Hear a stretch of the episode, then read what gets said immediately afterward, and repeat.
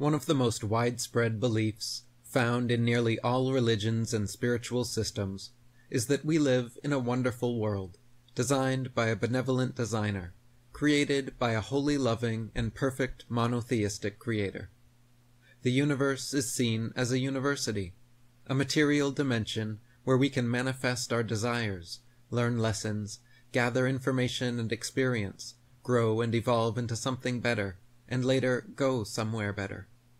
By developing our karma, living in accordance with certain commandments, or by having enough faith, we are promised immortality in a heavenly afterlife realm with other perfected spiritual beings. Generally accompanying these claims is the further belief that those who don't manifest their desires, refuse to learn lessons, fail to develop their karma, live out of accordance with commandments, or don't have enough faith, are condemned to nearly endless reincarnations, or worse yet, to spend eternity in hell.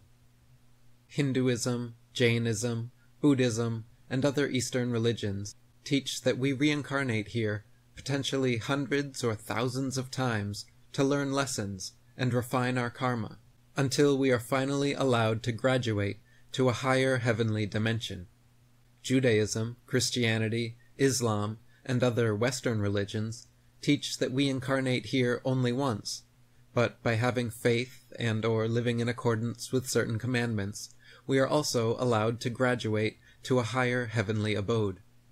Even the New Age movement and most other esoteric spiritual systems share this fundamental foundational belief that our material realm is a generally positive place made for learning and experience.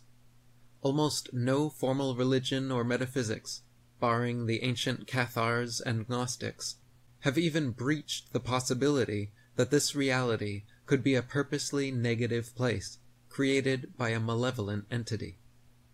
If God is defined as omniscient, omnipotent, omnipresent, and a perfect being, wholly loving and benevolent, why are its creations so pitifully imperfect? Why would a sane God create psychopaths, sociopaths, predators, homicidal maniacs, serial rapists, and other insanity? Why is everything subject to entropy, aging, sickness, suffering, and death? Why would God create parasites like hookworms, ringworms, tapeworms, and lice?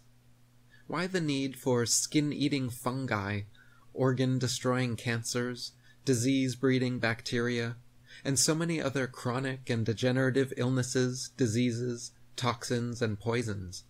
Why did God create such a huge variety of terrifying and torturous natural disasters, from tsunamis, tornadoes, hurricanes, earthquakes, hailstorms, and volcanic eruptions, to droughts, famines, plagues, and pestilence? Why does everything exist in a predatory, hierarchical food chain where life feeds upon life and must constantly kill to survive? Why do we have no memory of anything before our births into this realm? And why are we never given a clear and unarguable history explanation, instructions, or purpose for our existence here. Why would a perfect, loving, and benevolent God create such a horrific, malevolent, and confusing reality as this? Most people are quick to answer that the reason for this is because we must have pain to appreciate pleasure, we must have hate to differentiate from love, and we must have yin to understand yang. The world is full of dichotomies and polar opposites, so that we are able to experience the full depth and breadth of possibilities.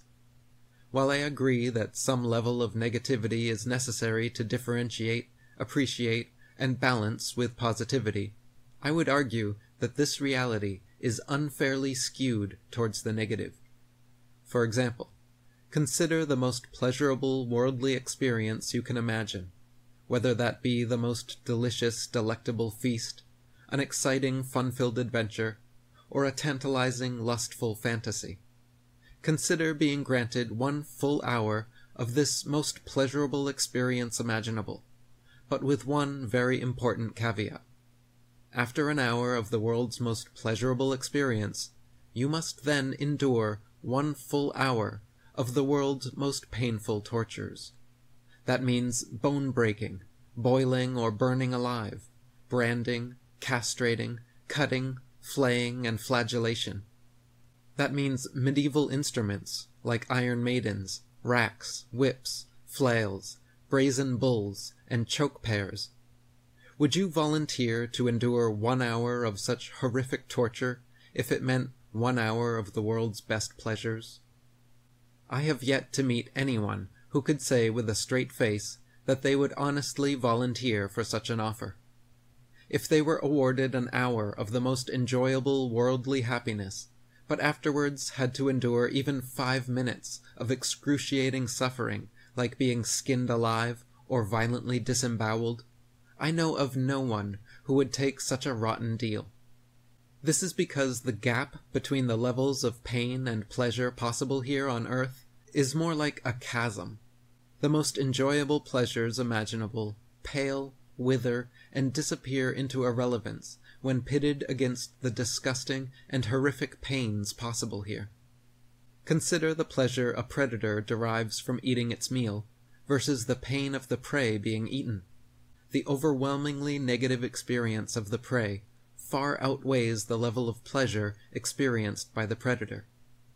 The lucky lion experiences 10 minutes of mild gustatory satisfaction, while the unlucky deer experiences the extreme torture of being eaten alive, having its skin and muscles torn open, bones broken and mangled, limbs ripped apart, and life ended prematurely, all for a sick game of survival of the fittest instituted by a supposedly loving and benevolent creator. Humans have a high capacity for self-delusion, especially when it comes to feel-good answers to uncomfortable questions. We also tend to remember things, people, and events more positively than they actually were. This psychological tendency, known as rosy retrospection, is a cognitive bias found in most people, causing them to remember the past more positively than it was in reality. Is it possible that most people are also suffering from a similar cognitive bias, causing them to downplay the abundant negativity present in this world? Could this metaphysical rosy retrospection make people blind to the unnecessary evils and inexplicable suffering here. Howdy Mikowski wrote, Another thing that should become obvious, if you look at this reality honestly, is how easily we all get fooled. Once you realize that all the major organizations, either government, media, or advertising, are run by people trained in how to fool and manipulate, it makes sense what our realm has become. Following the Hermetic principle of as above, so below, is it any surprise that the after-death astral realm would be one of pure deception? Arthur Schopenhauer wrote, In any case, even though things have gone with you tolerably well, the longer you live, the more clearly you will feel that on the whole life is a disappointment, nay, a cheat. If two men who were friends in their youth meet again when they are old, after being separated for a lifetime, the chief feeling they will have at the sight of each other will be one of complete disappointment at life as a whole, because their thoughts will be carried back to that earlier time when life seemed so fair as it lay spread out before them in the rosy light of dawn, promised so much, and then performed so little. This feeling will so completely predominate over every other that they will not even consider it necessary to give it words, but on either side it will be silently assumed, and form the groundwork of all they have to talk about. He who lives to see two or three generations is like a man who sits some time in the conjurer's booth at a fair, and witnesses the performance twice or thrice in succession. The tricks were meant to be seen only once, and when they are no longer a novelty and cease to deceive, their effect is gone. To discern whether Earth more resembles a school or a prison, First consider the key differences between the two institutions. Schools are places of higher education and development, whereas prisons are lowly places of survival and atonement. In schools, students either pass their tests and graduate, or else fail and continue trying, whereas in prisons, inmates simply must do their time regardless. The most important difference, however, is that schools have the option of not attending or dropping out, whereas prisons do not. If we cannot simply drop out of this school of life and go home, then that proves this is not a school, but a prison. If the only exit is locked behind hundreds or thousands of reincarnations, slowly refining our karma until we manage one perfect lifetime in this wildly imperfect world, how fair of a curriculum is that? Furthermore, if the universe is meant to be a university, and we are all simply here to learn, grow, and develop spiritually through multiple lives, why are we born a blank slate, with our memories completely erased every incarnation? What kind of education are we supposed to receive if our memories aren't retained through each lifetime? Forcing humans to reincarnate without their past life memories and expecting improvement is like sending a senior in college back to kindergarten with a lobotomy in hopes they will graduate next time. If Earth is truly a school, with the purpose of teaching lessons and helping us grow, wiping each student's memory every time we enter a new grade is completely antithetical and mutually incompatible with this goal. Besides, there are far kinder and more effective ways of teaching than the numerous types of negative reinforcement and retributive punishment present on prison school Earth. If we were created by a sane, wholesome, perfect, all loving, and all powerful God, why would such a God create fallen, sinful, imperfect, and ignorant beings in the first place? Why would God then place these beings into a giant disciplinarium full of various forms of physical suffering, mental anguish, and emotional torment, just to teach them lessons? If and when these students fail their final tests, God then hits them upside the head so hard it knocks out the entire memory of everything they learned in class, and forces them to start school all over again. Surely an all-loving, all-knowing, all-powerful God could find a better way than this. Howdy Mikowski wrote, It did not take long to realize that this is not a school or you would remember your previous incarnations and lessons learned. One key facet that most near-death experiences reveal is that the return to Earth and a human body includes the above-mentioned memory wipe, where everything from that previous life is forgotten. This alone clearly indicates that this is not a place of learning and growth.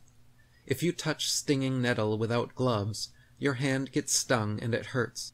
You remember that and from then on, if you want to pick some nettle, you wear gloves. That is learning. Remembering is a key step in the process. But if on each incarnation you have to go back to touching the nettle to find out it stings, that is not learning or growth, but insanity. That is our reality. If we really could remember how much suffering we had gone through lifetime after lifetime, we would have long ago shut down our reincarnations the trap can only work with the memory wipe. Besides, if someone has had a thousand lifetimes, surely that person must have learned everything by now. Given that most of those lives would have been fraught with intense suffering, does someone really need 997 lives out of a thousand full of pain to learn? I don't know about you, but I learned better in school from teachers who were kind, took time with me, and encouraged me to be creative not by someone who whacked me over the head with a stick constantly.